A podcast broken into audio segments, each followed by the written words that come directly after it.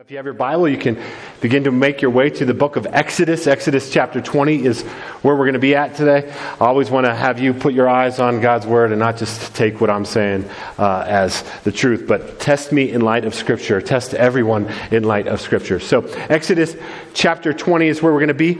Uh, I was thinking in this passage because there's a, there's a verse that we'll get to, uh, but it reminded me of uh, what I, I, think is a rather sad story. Uh, it's the story of Oprah Winfrey telling uh, how and why she walked away from her Christian faith. Uh, you can find the video online, but uh, she said she was in her uh, late 20s and she was attending a church. It was a very large church, a lot of energy. She said it was the kind of church that you need to get there at 8 a.m. just to get a seat.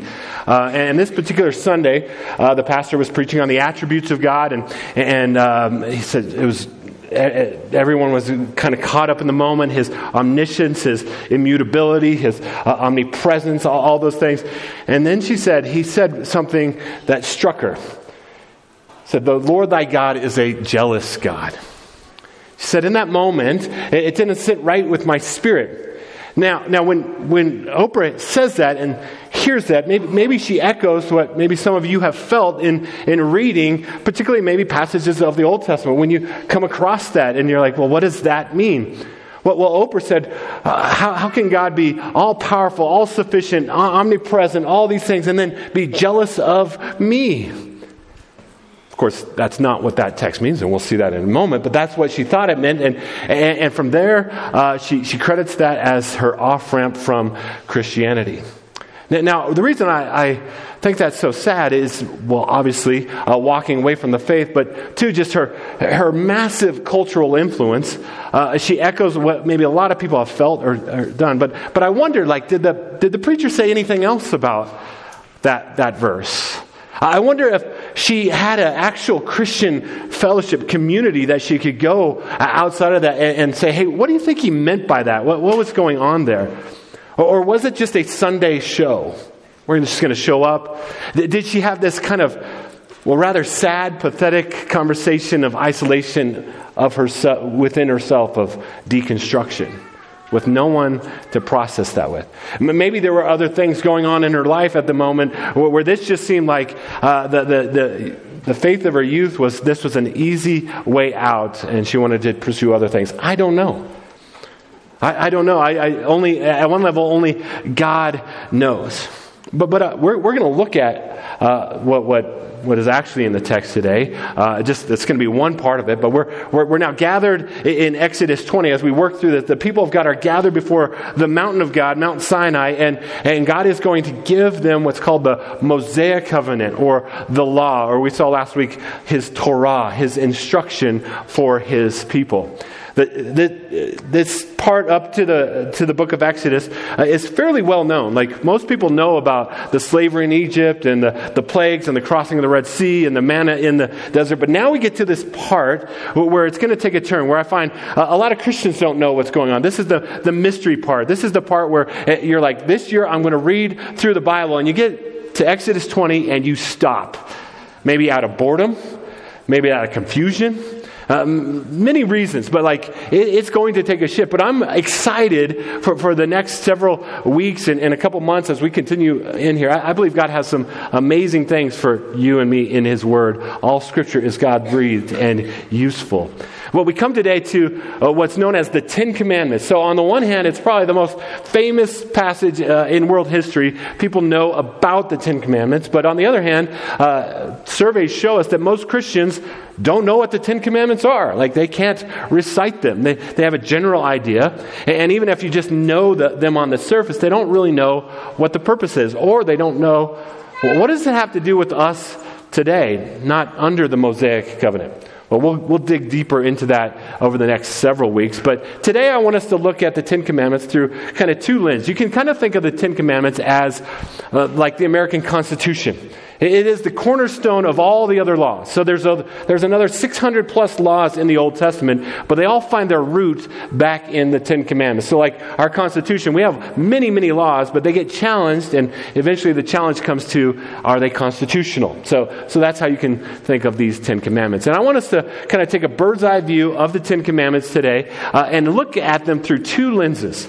The first lens I want you to see is as God has rescued a people and is forming and shaping a people for himself, uh, he is laying before them what David calls the path of life in Psalm 16:11, the path of life. He's laying for them a, a path for flourishing. So I want us to see how would these commandments then always and now provide a path for God's people to flourish. So that's the first lens. The second lens I want us to see is uh, that there are many purposes of the law, but uh, we're just looking at two today. The second one I want us to look at is what I'll call the spiritual MRI of the Ten Commandments the spiritual MRI of the Ten Commandments. So, some of you know that one of my daughters has scoliosis, so every six months or so, we find ourselves in the hospital getting x rays and MRIs, and they're tremendously helpful because uh, it allows us to see below the surface, see what's going on with the spine. Has, it, it, has the curve increased, decreased, stayed the same?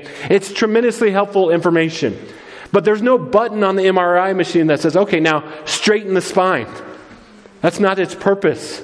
It's incapable of straightening her spine. And, in the same way, the Mosaic covenant is like that. It will show us, each of us, if we're honest with ourselves and God this morning, what's going on with the surface. Where's there a curve in our soul, but it is powerless to straighten our spine. But I, those are the two lenses I want us to look at this morning. So if you have your Bible, uh, turn with me to Exodus chapter 20, and we'll go ahead and pick it up I'm actually going to start us at the very end, just as it's, wrapping up. This flows out of obviously chapter 19. The people gathered. Uh, if you read last week, the rest of 19, uh, the, the, the, mountain is quaking. There's fire, there's smoke, there's booming trumpets, there's the booming voice of the Lord. Uh, this is an intimidating scene for the people of God. And, and, and we'll pick it up in verse 18.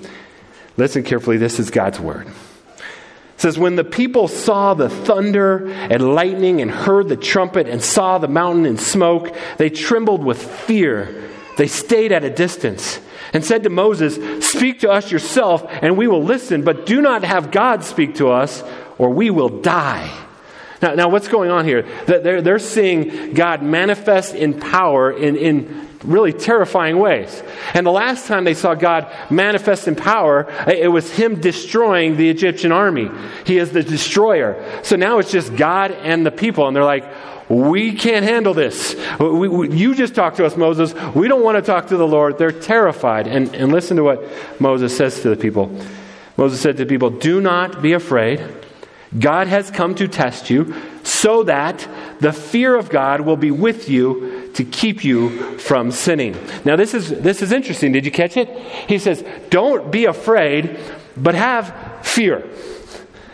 So, so he said, listen, well, you, should, you shouldn't be afraid of, of all the signs and the mountain and the fire, uh, that, that physical kind of pointer to what, what is actually ultimate reality. This is, this is hard for us because we live in a day and age where we like to kind of defang the lion of Judah. We like to uh, make him kind of a, an old grandpa that walks around and just affirms all that we do and pats us on the head and gives us candy. Uh, but, but God is the lion of Judah. He is to be feared rightly and, and there is a goodness to fear. So don't, don't fear the mountain that's shaking, fear the God who makes the mountain shake. Because he is holy, holy, holy. And, and did you see what Moses said? In, in, fearing him, that will keep you from sinning. Every time you and I sin, it's because we've lost the fear of God.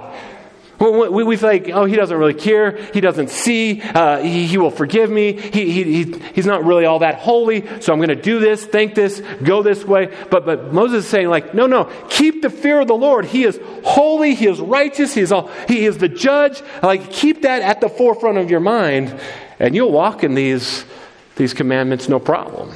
No problem. Well, uh, just keep that in mind as we go through these commandments uh, together this morning. So we, we jump back to verse 1 in, chapter 20. It says, And God spoke all these words I am the Lord your God. Again, that's his divine name. I, I, am the one who have revealed myself to you. I am the Lord your God who brought you out of Egypt, out of the land of slavery. And so, just like last week and this week, the, the foundation for our relationship always begins with the grace of God. It always begins with God, here's what I've done, how I have rescued and redeemed you. Don't forget that before I tell you what, what, what's going to happen. We saw that last week. We saw that this, this week in the New Testament. We see this. We, we, they're called gospel in, the gospel indicative and the gospel imperatives. So the gospel indicative is here is what Christ has done for you. Now, in light of that truth, here is how you should respond. The imperative. There are imperatives for us. The gospel isn't just, well, Jesus saved us so I don't do anything and I don't respond and I don't be obedient. No, no. Because God is gracious, now you respond this way. If you get those two things backwards, you have no gospel. If, if, our message was, uh, do these things and then God will give you grace, that's not grace. That, that's earning your own righteousness. And so, whenever we come to God, we start with the, the realization Lord, all I have is from you and for you and to you. You've given me grace, and so let me live in light of that grace and honor and obey you. So, he starts even the Ten Commandments in this way I'm the Lord who, your God who brought you out of the land of slavery. And then he starts with them. Again, these dual lens. How is this for their flourishing, and how is this a spiritual MRI? He says, You shall have no other gods before me. Number one. You shall have no other gods before me. Okay, so this just this, this just means that the people that have known only but only pagan idolatry for 400 years, and we, we, we, were told they, they gave themselves to the Egyptians' gods. There were at least 60 of them, and they would bow down and worship them. And, and now God is saying, like, listen, I am the only God, and I've invited you into relationship to, with me. You shall have no other gods before me. And so the question that we ask, kind of the diagnostic MRI question is Have you only and always worshiped God alone and not bowed down to any false idols or pursuits in your life? Only and always. And kind of, as we're going through, just kind of give yourself a score. Have I always only bowed down and worshiped God as the only God? Well, let, let's move on to number two. Number two, you shall not make for yourself an image in the form of anything in heaven above or on earth beneath or in the waters below. You shall not bow down to them or worship them. Now, this is, uh, again, they're coming out of Egypt where all the gods, the 60 plus gods, had all their images. So you had the, the frog faced god, Hemet. You had uh, the, the, the crocodile god. You had the sun god, Ra. And they all had these little images that they would paint on the walls and they would create little uh, figurines. And, and they believed the figurines had power, and they would amass these and they would make little offerings and bow down to them uh, because an idol is a, is a God that you can manipulate. An idol is a God that you can get to do what you want. And God says, No, no, no, you're not going to make an idol out of me. There are, there, there are not going to be any images uh, of me. The, the, only images of me I make, and they're in my people, the, the image bearers on the planet. And, and you are not to bow down to them and, worship them. Again, it's a, it's a warning against idolatry. But then, then God, God says something that made Oprah stumble. It says, uh, For I, the Lord your God, am a jealous God. And again, when, when we in our culture, it's understandable that for Oprah to have that response because in our day and age, we think of jealousy only, only through the lens of, of human sin. Like we talk about the jealous ex boyfriend or the jealous ex husband, or, or, we see jealousy flowing over into all sorts of other uh, evils. But, but in the Bible, there's six times in the first five books of the Bible, God is described as a jealous God. There is a, there is a, there needs to be a category in our mind that there is a godly kind of jealousy. In fact, we can understand this, right? So, so God is coming to his people who he loves and he says, I, I have devoted myself to you. I want you to devote yourself to me. That there is a godly jealousy. Every good marriage has this right? Every good marriage has a jealousy that is, I want my spouse to be as committed to me as I am to them. I want to be in an exclusive relationship with them. So if I was like, uh, if I was indifferent to whether or not my wife was unfaithful to me, and she went out and cheated on me, and I was like, meh, at least I'm not a jealous husband, you'd be like, that's ridiculous.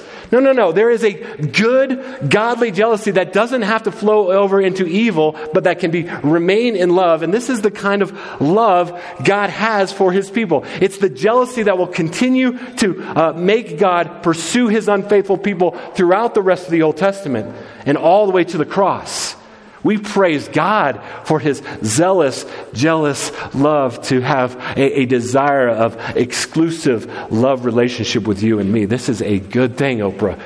Too bad no one told you that. Oprah, he's not jealous of you, he's jealous for you. He made you in his image. And he wants you to know him and be a relationship with him. That's good news. But then there's a second stumbling block right after this. Says, I am a jealous God, punishing the children for the sin of the parents to the third and fourth generation of those who hate me, but showing love to a thousand generations of those who love me and keep my commandments. Again, in our hyper individualized culture, we hear punishing the children for the sins of the parents to the third and fourth generation. Like, what are you talking about? That's not fair. But again, think about what's going on here. Israelite culture three or four generations live in a household at one time. He, he's simply pointing out uh, something that we, we don't like to believe, but is absolutely true. We, believe when we sin, that it's just kind of private between us and God, and, and it's not going to affect anyone else. No, no. Sin doesn't work that way. Sin always spins off. Sin is, is like a grenade, and it's going to send shrapnel, and those closest to you are going to be affected by it. So, in, in a household of three or four generations, take the oldest generation. They're unfaithful to God. That they say, we're, we're not going to prioritize God. We're not going to pursue God. We're not going. We're going to bow down to these things. That's going to have an effect on that whole household for three or four generations in that moment, right? And, and study after study shows us. And so, just for a moment, I want to speak to, as a father, as a husband, to the fathers and husbands in this room.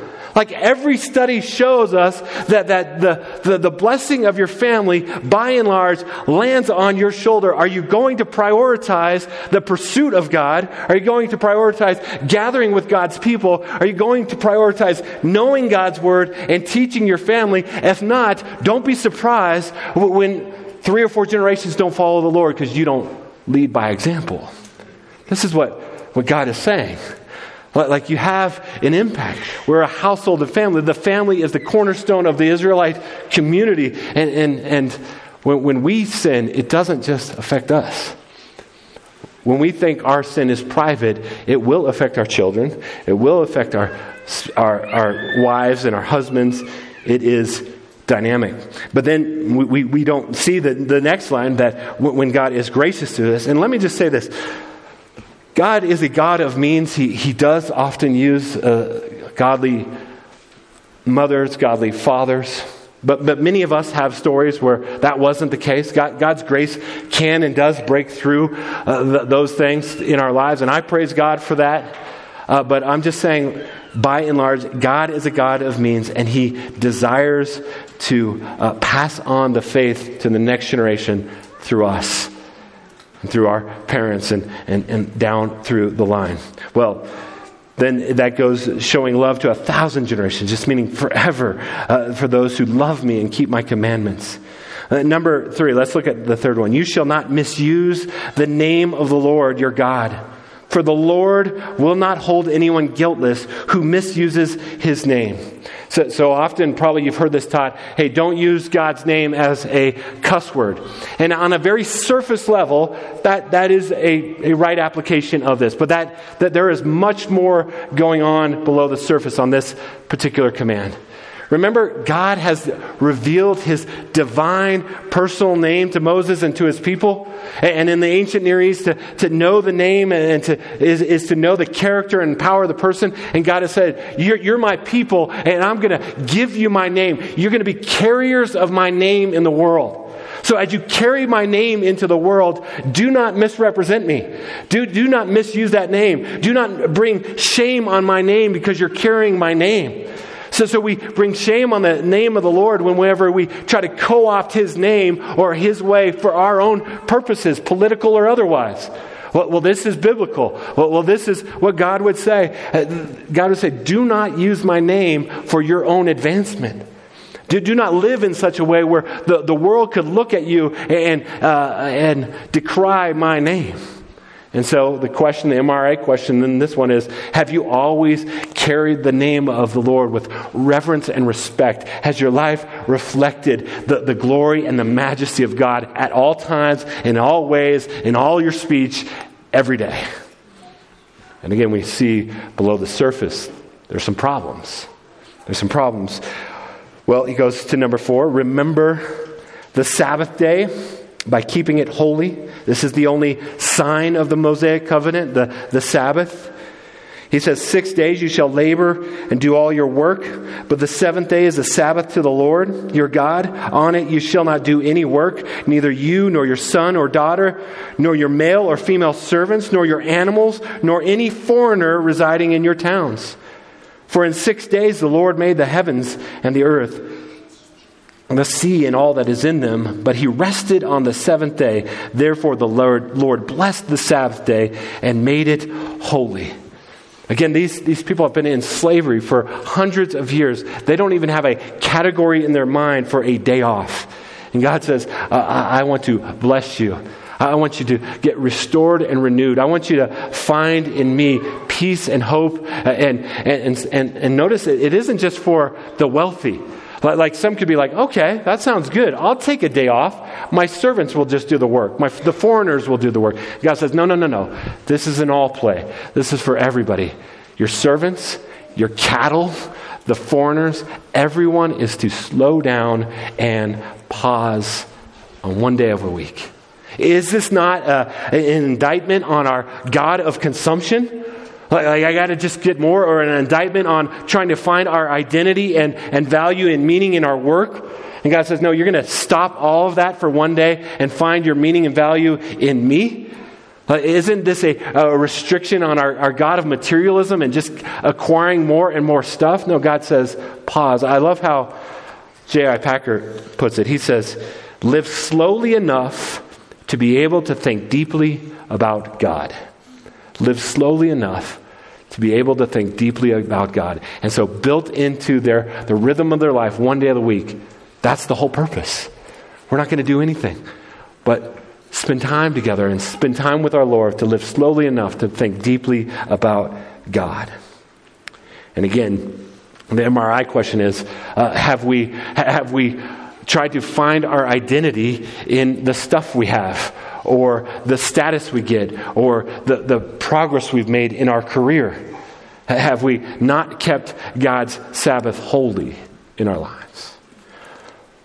Number five, honor your father and mother so that you may live long in the land the Lord your God is giving you. Again, the cornerstone of Israelite society is the family three or four generations living in the family. So this wasn't just an instruction to children; it was instruction to adult children. It was it was uh, to be to, to have integrity in our culture, to to care for the youngest and the oldest, and to honor them. But it was also instruction to learn how to uh, submit to God's given authorities in our lives. And the first authorities that we have in our lives is our parents, and, and we learn to submit to them so we can learn to submit to our God.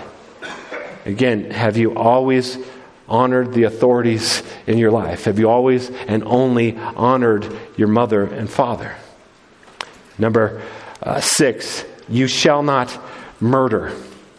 Again, uh, I imagine when, when, when God told Moses this one, he, he kind of winced a little bit. Because remember, he was a murderer, he murdered the Egyptian.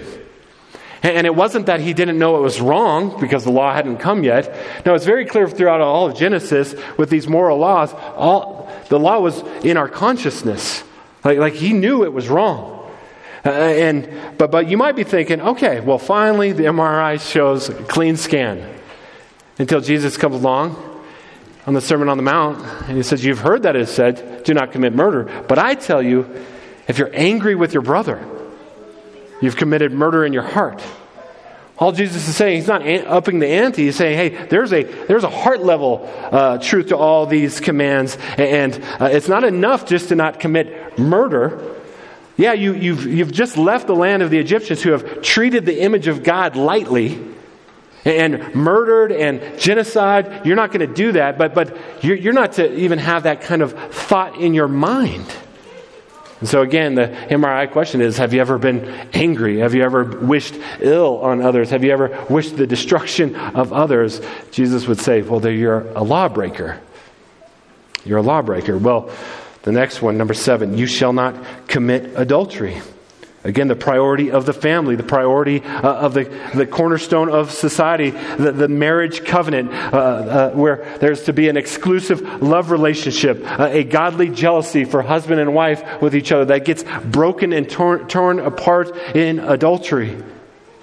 And again, Jesus says, you've heard that it says, don't commit adultery. But I say, if you've, uh, if you've looked at a, a person lustfully, you've committed adultery in your heart. He, he takes it to the heart level once again.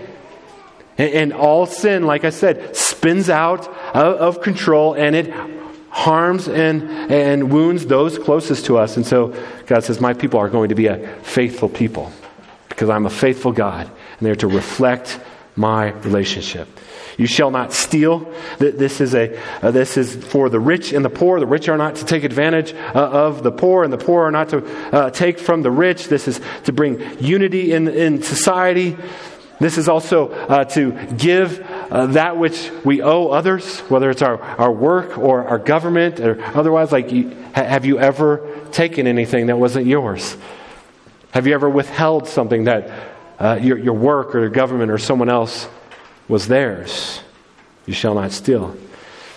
And then we um, come to number nine. You shall not give false testimony against your neighbor. On the one level, this just means God's people are to be truth tellers. That's true. We, we, tell the truth. But this was a protection for the weakest and the most vulnerable in society. This was in the court of law. The institutions of our government are not supposed to be uh, used for the rich and the powerful, but for everybody. And so we are going to be truth tellers in the court of law amongst our neighbors. And then finally, number 10 says, You shall not covet your neighbor's house. You shall not covet your neighbor's wife, or his male or female servant, his ox or donkey, or anything that belongs to your neighbor. And it's in this 10th command that we, we, we see that actually all of them go much deeper than the surface. All of them have a heart level to them. Uh, Christopher Hitchens, who was a famous atheist, one of the new atheists, he died a few years ago of cancer, but he wrote a book called God is Not Great. And, and speaking of this 10th command, here's what he says One may be forcibly restrained from wicked actions or barred from committing them, but to forbid people from com- contemplating them is too much. Christopher Hitchens is like, that's crazy.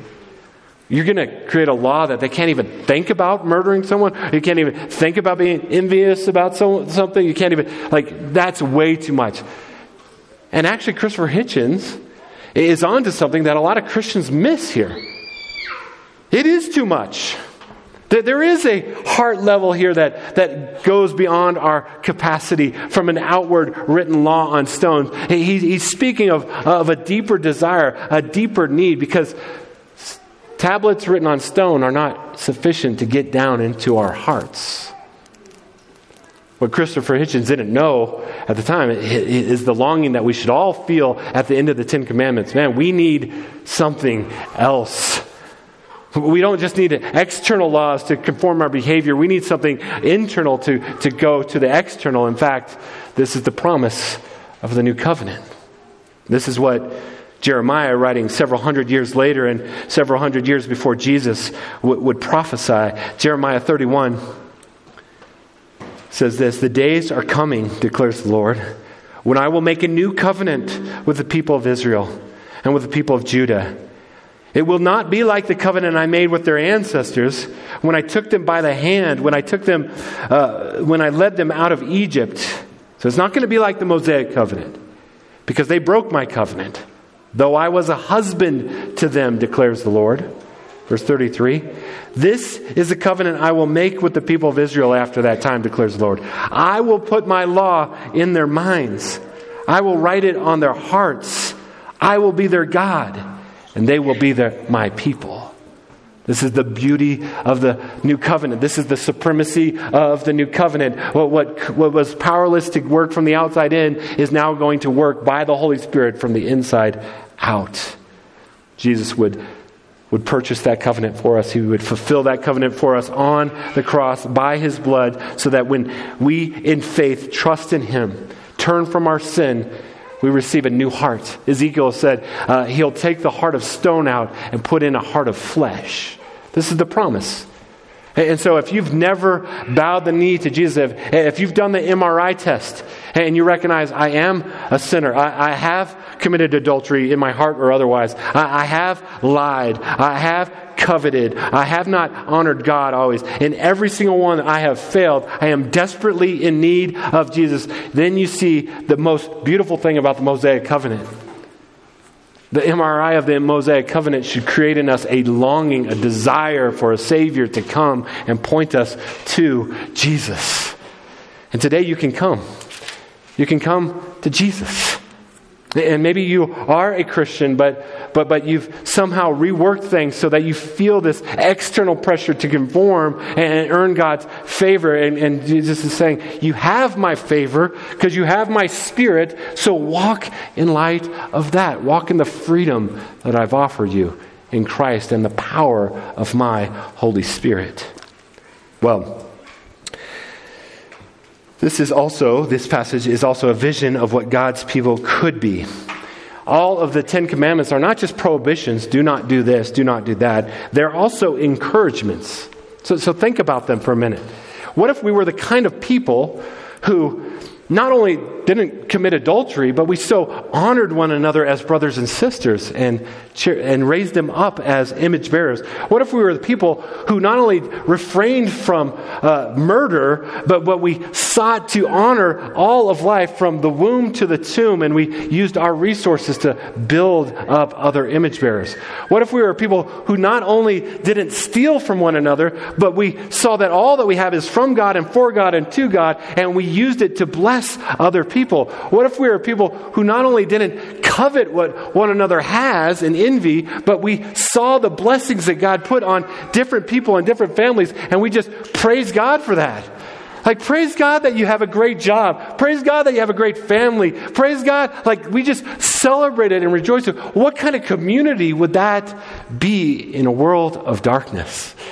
I say it almost every week. That would be the kind of community that would be a city on a hill where the world would look on and say, I want some of that.